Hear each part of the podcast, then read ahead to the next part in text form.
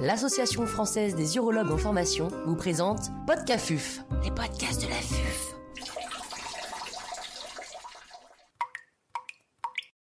Prise en charge de la cystite interstitielle.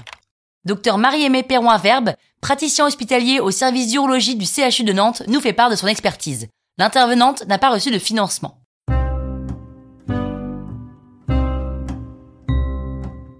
C'est quoi la cystite interstitielle? Aujourd'hui, le terme de cystite interstitielle n'est plus satisfaisant. En effet, les symptômes présentés par les patients perçus en relation avec la vessie n'étaient pas toujours reliés à des anomalies endoscopiques visibles.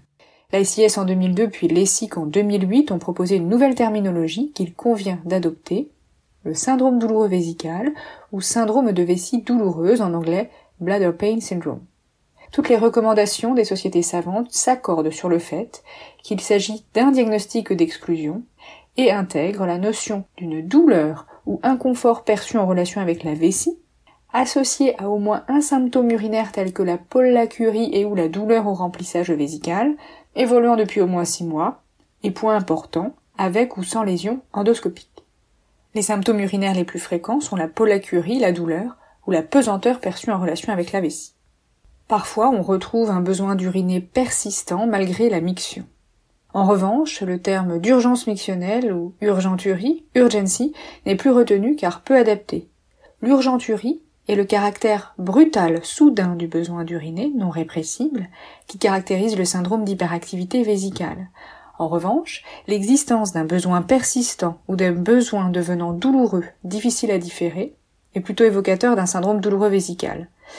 Il est important de bien faire la différence lors de l'interrogatoire. On peut par exemple demander au patient si le besoin est urgent, non différable, parce que cela fait mal s'il se retient, ce qui va être plutôt en faveur d'un syndrome douloureux vésical, ou alors si le besoin est soudain, urgent parce qu'il a peur de la fuite, ceci étant plus évocateur d'un syndrome d'hyperactivité vésicale.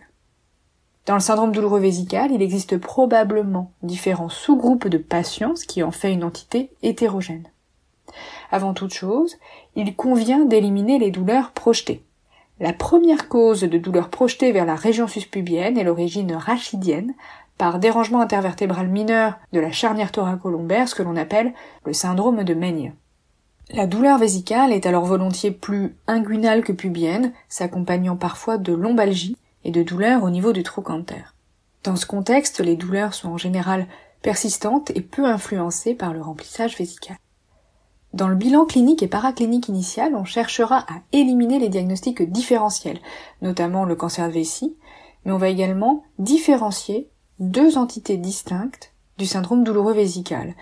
D'une part, les cystopathies pariétales, où la cystoscopie retrouve plus souvent des lésions endoscopiques plus ou moins spécifiques, une capacité vésicale anatomique sous anesthésie générale réduite. Et d'autre part, les vessies hypersensibles pour lesquelles la cystoscopie est le plus souvent normale, sans lésion, et la capacité anatomique conservée. Quel est le bilan initial à faire en urologie en cas de syndrome douloureux vésical? Le bilan urologique doit permettre d'éliminer une cause organique pouvant expliquer la symptomatologie, lithiase, tumeur, et aider à distinguer la cystopathie pariétale de la vessie hypersensible. Le catalogue mictionnel est incontournable dans ce contexte, une pollacurie à volume constant, souvent faible, associée à une nicturie, évoque une cystopathie de paroi. À l'inverse, une pollacurie majoritairement diurne, à volume variable, parfois normaux supérieurs à 250 ou 300 ml, évoque volontiers une vessie hypersensible. La cystoscopie est fondamentale tant pour éliminer une autre étiologie organique, dont le carcinome in situ, que pour établir le diagnostic phénotypique. Cette cystoscopie est idéalement réalisée au bloc opératoire sous anesthésie générale car l'examen peut être mal toléré en consultation et elle permet dans le même temps la mesure de la capacité anatomique. Le premier temps de la cystoscopie sous anesthésie est l'inspection minutieuse de la muqueuse afin d'éliminer euh, le carcinome in situ. Un remplissage vésical par gravité doit être réalisé au sérum salé la poche étant positionnée à 80 cm au-dessus de la symphyse pubienne afin d'obtenir une pression intravésicale de 80 cm d'eau. Le remplissage vésical est réalisé jusqu'à équilibre des pressions entre la poche et la vessie. Si nécessaire, une obstruction au doigt autour de l'urètre peut être faite pour éviter les fuites autour du cystoscope. L'inspection de la muqueuse se fait pendant la phase de remplissage à la recherche de glomérulation, lésions de 1 heure, déchirure de la muqueuse, saignement de la paroi vésicale. Si les lésions de Huner apparaissent plus caractéristiques des cystopathies pariétales, la constatation de glomérulation vasculaire de Pétéchi n'a pas de grande valeur, car ces anomalies endoscopiques ne sont pas spécifiques. Lorsque la capacité vésicale est atteinte à une pression de 80 cm d'eau, on maintient la distension durant 3 à 5 minutes afin de réaliser une hydrodistension courte.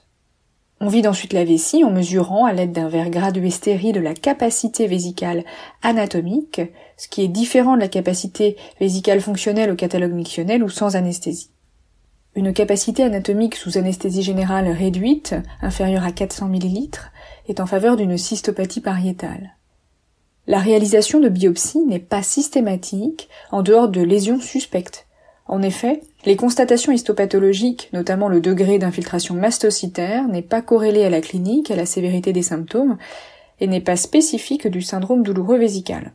Au total, à l'issue de ce bilan, on peut distinguer deux entités, la cystopathie pariétale, pour laquelle on retrouve volontiers des petits volumes constants et une nicturie au catalogue mictionnel, une capacité anatomique sous-âgée réduite, plus souvent des lésions de une heure, bien que leur absence n'élimine pas le diagnostic et la vessie hypersensible, pour laquelle sera volontiers observé des volumes variables au catalogue mictionnel, une nicturie moindre et une capacité anatomique sous-âgée conservée.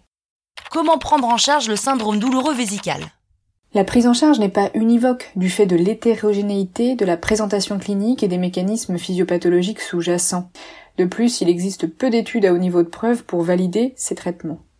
La prise en charge doit être transdisciplinaire et il est fondamental de travailler en collaboration avec notamment les médecins de la douleur. Des mesures comportementales et hygiéno-diététiques peuvent être proposées en première intention, par exemple, on peut proposer d'éviter certaines boissons favorisant les symptômes, le café, l'alcool, les éléments épicés. L'hydrodistension courte est une option à envisager en première ligne car elle permet à la fois d'éliminer certains diagnostics différentiels, de dissocier les deux phénotypes et par ailleurs elle pourra servir de test thérapeutique en observant l'évolution des douleurs dans les jours suivant le geste. Les thérapies orales comme le laroxyl ou l'elmiron et la cimétidine ou les instillations intravésicales peuvent être proposées en première ligne également il est possible d'y associer de la stimulation du nerf tibial à basse fréquence, 14 Hz, ou à haute fréquence, 80-90 Hz. En cas d'échec des thérapeutiques conservatrices de première ligne, il ne faut pas hésiter à référer ces patientes vers des centres experts en douleurs pelvipérinéales. Les traitements de recours doivent y être discutés au cas par cas de façon pluridisciplinaire et selon le phénotype clinique. La neuromodulation sacrée peut être proposée dans les vessies hypersensibles, le botox en intradétrusorien peut être proposé dans les deux cas du fait de son rôle sur les afférences, mais il est parfois difficile de gérer un trouble de vidange secondaire et le recours à l'autosondage dans cette population douloureuse. Enfin, les traitements chirurgicaux sont probablement à réserver à des formes de cystopathie pariétale évoluée et en centre de recours. Ce travail a été réalisé en collaboration avec les membres de l'équipe du Centre fédératif de pelvie-périnéologie du CHU de Nantes.